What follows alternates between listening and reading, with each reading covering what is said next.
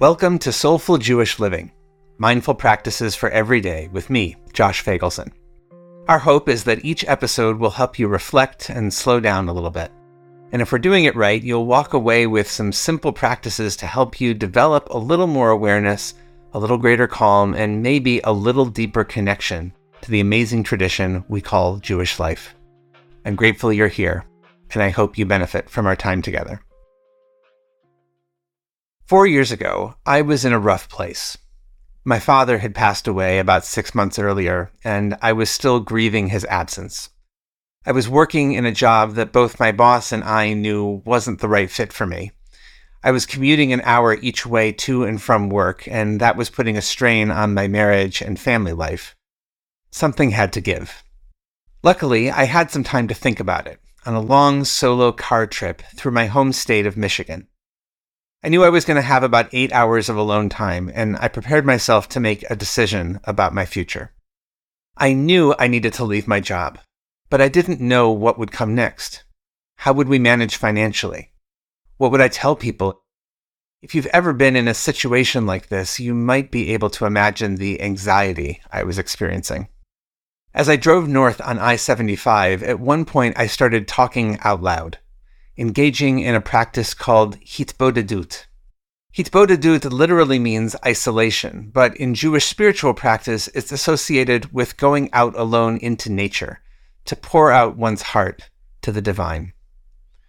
The basic idea is that you just start talking, sharing what's on your mind, what you're feeling, and continuing to talk for as long as you can. I talked about my anxiety, my worry, my feeling of being caught between a rock and a hard place, I confessed my nervousness about making this move, heading into the unknown. And the more I talked, even without finding the answers exactly, the more I found myself feeling heard, buoyed, supported. I could do it.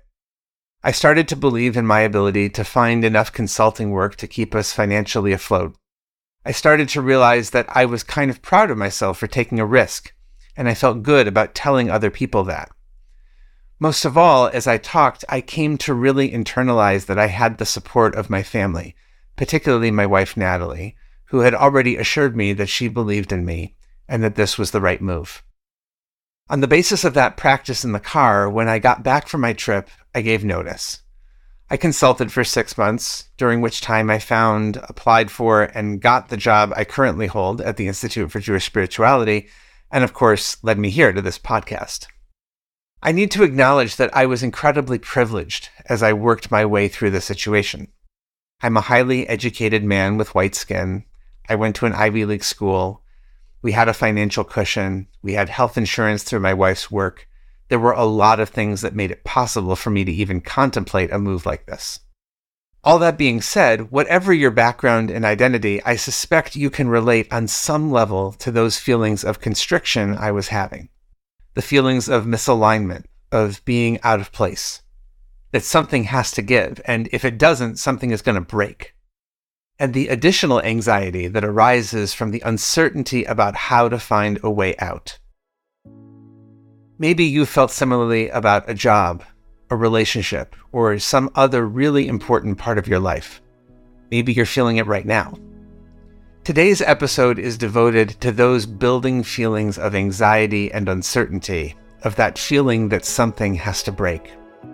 I want to explore those feelings because of where we are on the Jewish calendar, in the month of Tammuz. Jewish tradition teaches us that on the 17th of the month of Tammuz, Moses came down from Mount Sinai holding the Ten Commandments in his hands, only to see that in his 40 day absence, the Israelites had built an idol, the golden calf.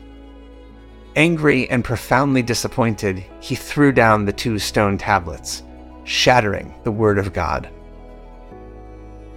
One might think this was a terrible thing, and of course, in many ways, it was.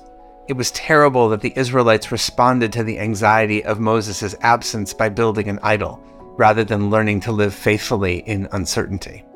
And it was terrible that Moses responded in anger and destroyed the tablets. And yet, the tradition views Moses' act here in a favorable light. The rabbis of the Talmud even imagine that God said to Moses, Good job. You did the right thing shattering those tablets. So this week, I want to invite you to try Hitbodedut, talking to the divine, the universe, the ineffable, whatever your name for the animating life force of the cosmos. And I want to invite you to think about those tablets you might need to break, habit you're trying to change, a big decision that's keeping you up at night. Maybe you're avoiding a tough conversation with a friend, a family member, a colleague, even yourself. Honestly, most of us are. But give it a shot. Just start talking and give yourself 10 or 15 minutes in which you just spill it out. Say what's on your mind. Listen and see what arises.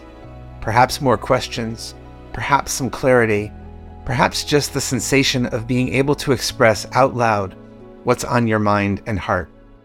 You might gain some new insight. You might buoy your courage.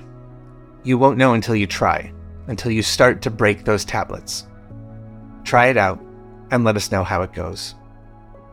Blessings for the journey. I hope you'll join us next time.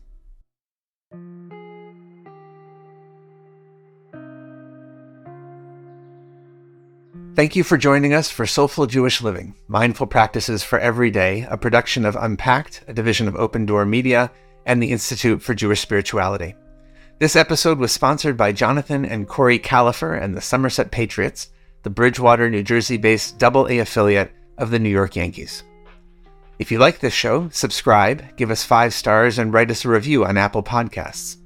Check out Jewish Unpacked for everything Unpacked related, and subscribe to our other podcasts, and check out the Institute for Jewish Spirituality. Most importantly, be in touch. Write to me at josh at jewishunpacked.com. This episode was hosted by me, Rabbi Josh Feigelson. Audio was edited by Rob Pera, and were produced by Rifki Stern. Thanks for joining us.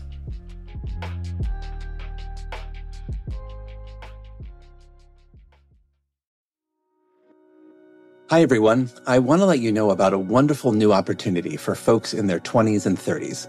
It's called Shedit, and it's our new live weekly 30 minute Jewish mindfulness meditation set on Monday nights, hosted by Rebecca Schisler. You'll be able to practice along with other spiritual seekers from all over, and we even have a great WhatsApp group for you to connect. Go to jewishspirituality.org to find out more. That's jewishspirituality, all one word, .org. Thanks.